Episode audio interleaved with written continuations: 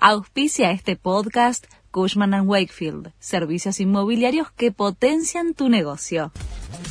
La Nación presenta los títulos del martes 17 de octubre de 2023. La justicia pidió detalles del viaje de Martín Insaurralde a Marbella. El fiscal federal Sergio Mola intenta reconstruir cómo se trasladó el ex jefe de gabinete bonaerense durante sus lujosas vacaciones con la modelo Sofía Clerici, ambos investigados por enriquecimiento ilícito y lavado de dinero. La justicia cree que tomó un vuelo privado en Madrid, lo que podría ser un gasto difícil de explicar de acuerdo a su declaración jurada. Varios gremios quieren cerrar aumentos antes del cambio de gobierno.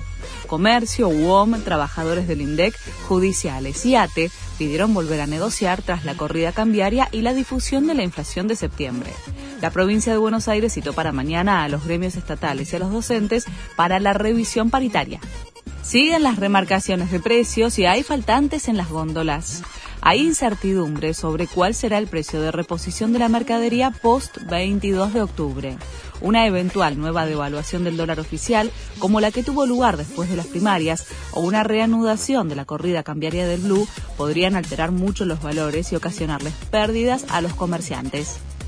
Joe Biden viaja hoy a Israel en medio de negociaciones para evitar una escalada regional del conflicto es para brindar una fuerte señal de respaldo al principal aliado de Washington en la región y avanzar en un plan para contener la crisis humanitaria desatada por el conflicto. Biden también viajará a Amán, Jordania, para reunirse con el rey Abdullah, el presidente egipcio y el presidente de la autoridad palestina, Mahmoud Abbas.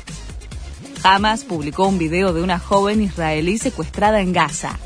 Mia Jem, de 21 años, cuenta en primera persona cómo está viviendo la dramática situación, secuestrada por el grupo terrorista tras el ataque del sábado 7. Sáquenme de aquí lo más rápido posible, le pidió a sus familiares. Este fue el resumen de Noticias de la Nación.